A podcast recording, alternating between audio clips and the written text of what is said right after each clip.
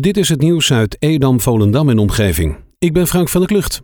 De eigenaresse van een witte Fiat 500 trof haar auto gisterochtend aan zonder wielen. De auto was woensdagavond op de parkeerplaats bij de Grote Kerk in Edam geparkeerd. En toen de eigenaresse naar haar werk wilde gaan, stond haar auto op blokken en ontbraken alle vier de wielen. Als je iets gezien hebt van het incident, kan je contact opnemen met de politie 0900 8844.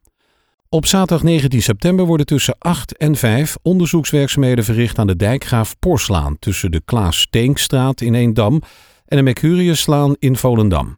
Autoverkeer wordt omgeleid, de buslijnen volgen wel hun normale route. Verkeersregelaars leiden het verkeer in goede banen. Houd dus rekening met een langere reistijd. Hoogheemraadschap Hollands Noorderkwartier investeert in de bouw van een proefzuivering voor verder onderzoek naar afvalwaterzuivering. Hiermee is niet alleen een nieuwe stap gezet in het verwijderen van microverontreinigingen uit afvalwater, maar ook in het onderzoek naar waterhergebruik. De proefzuivering wordt gebouwd nadat een pilotperiode succesvol was afgesloten.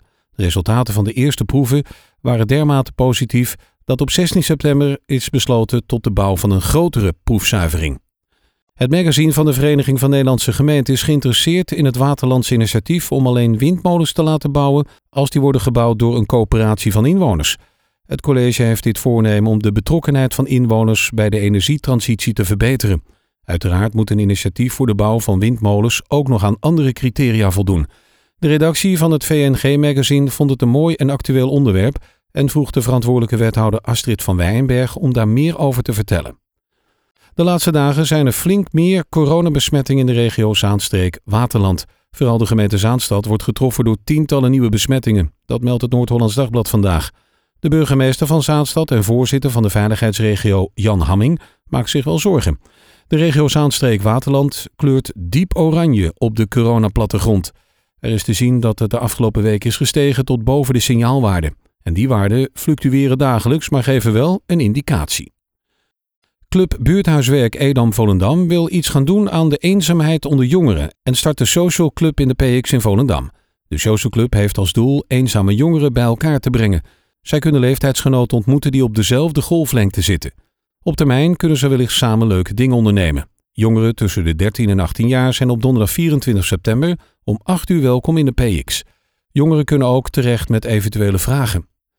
De eerste woning in de Kapelaan Ruiterstraat is gesloopt. Op de vrijgekomen plaats zal een nieuwe woning gebouwd worden. Op het Korea zijn in enkele straten al verschillende woningen gesloopt en nieuw gebouwd, zoals onder andere in de Prinses Beatrixstraat, Prinses Margrietstraat en de Kathammerstraat. Nu dus ook een woning met sloop en nieuwbouw in de Kapelaan Ruiterstraat. Dat zullen er in de toekomst ongetwijfeld nog meer worden, want na 70 jaar voldoen de meeste huizen in deze woonwijk niet meer aan de huidige woon- en milieubesparende eisen. Momenteel worden zo'n 6750 bomen in de gemeente Edam-Volendam geïnspecteerd. Dit is de zogenaamde boomveiligheidscontrole. Gedurende twee maanden gaan opgeleide en gediplomeerde inspecteurs de bomen beoordelen op veiligheid. Ze letten daarbij onder andere op aanwezige ziekten, aantastingen door schimmels of paddenstoelen, doodhout of andere risico's waarmee de veiligheid van de omgeving in het geding is. Afhankelijk van de situatie, leeftijd en gezondheid van de bomen wordt een boom jaarlijks of eens per drie of vijf jaar beoordeeld. Dit jaar vindt er een hele bijzondere expositie plaats in Monnikendam.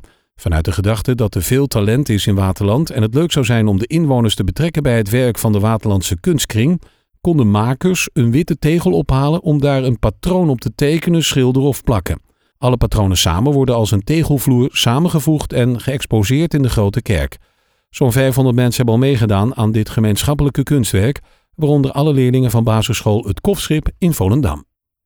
Tot zover het nieuws uit Edam, Volendam en omgeving. Meer lokaal nieuws vindt u op de Love Kabelkrant, onze website of in de app.